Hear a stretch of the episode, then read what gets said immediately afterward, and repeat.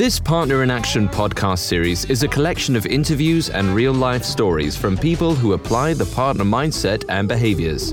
The result, they get more of what they want more often with less difficulty. Amy Carroll is a communication coach, trainer, author, and professional speaker.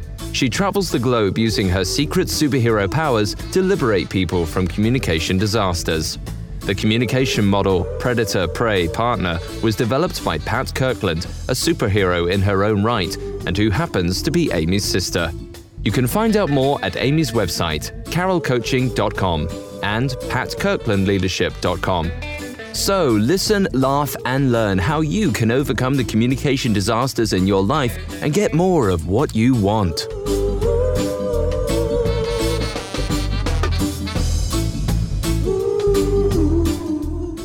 Hi, everyone, and welcome back to another episode of Partner in Action Stories. I'm here today with Rogelio Rodriguez. And Rogelio and I met about six months ago. You're an IT professional. Yep. Welcome, Rogelio. It's good to have you on the call. Thank you. Happy to be here, Amy. So I'm curious to hear it. You and I have talked in the past, and it seems like you just have been on fire since the training you took back in what four, five, six months ago now. Yeah.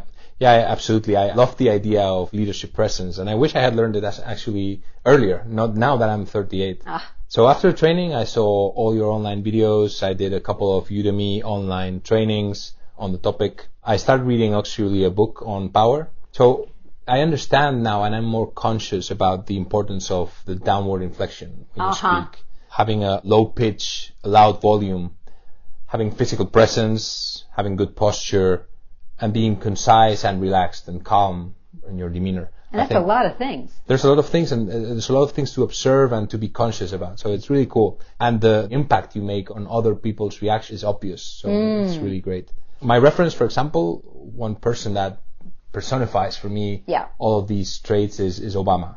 Okay, so he's like your the what you want to achieve. That's who you want to be able to emulate at some point. Yes, I, I, mean I'm light years away from that, but Obama would be my role model. Maybe. Uh, from what I hear, you're pretty close to moving in that direction. yeah.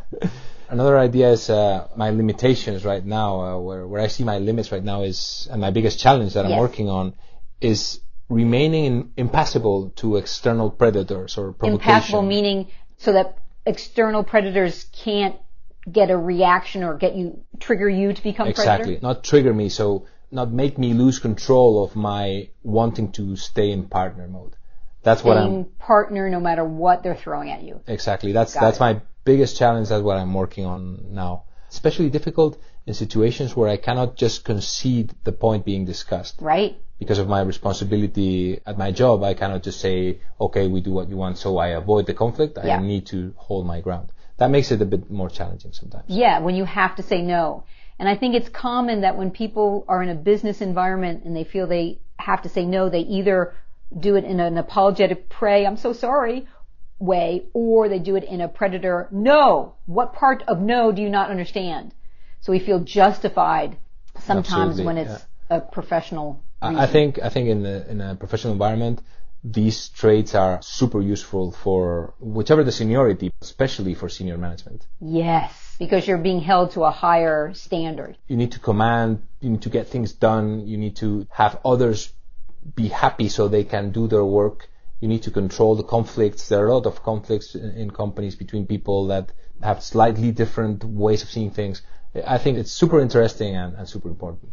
Rogelio, one question I have for you is that from how I know you and from the stories I've heard, you're pretty good at staying partner most of the time. So it's really just those occasional moments where you may go predator. And I'm curious to know what may be your triggers. So if I give you categories to choose from, yep. it could be pressure, stress, perceived threat, crisis, or simply being hungry, angry, lonely, or tired out of all those categories, we call them the eight deadly sins. Yeah. what, if any of those, are your kryptonite, the things that can cause you to go predator?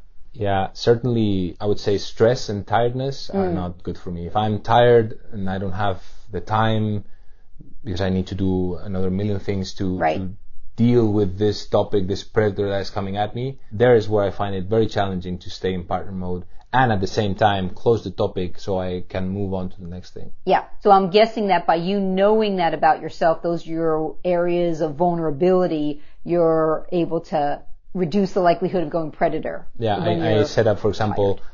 tense meetings. I set them up in the morning, so I'm not tired. Brilliant. Oh, these I never do anything that that is tricky in this way after five. So, so smart, boy! I could have used that advice a couple years ago.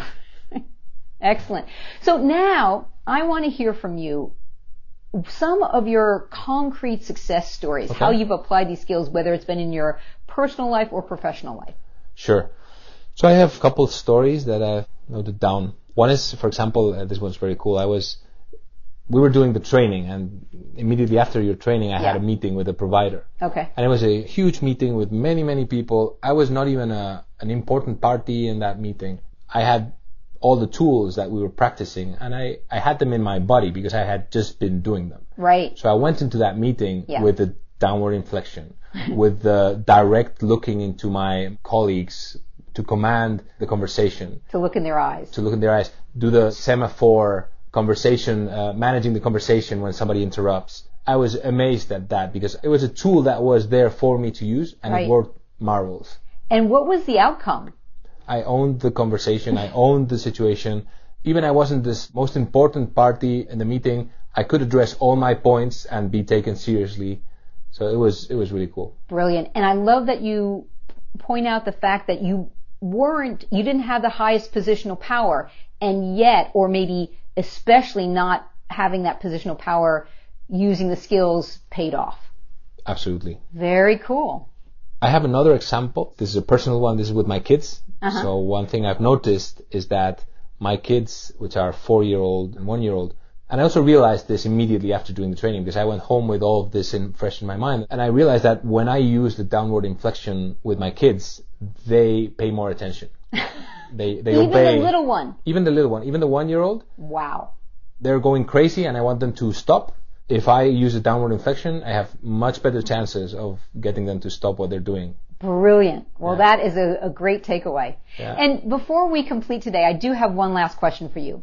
What is one tip that you would give listeners, one piece of advice to help people stay in and step in, or step in and stay in partner under pressure?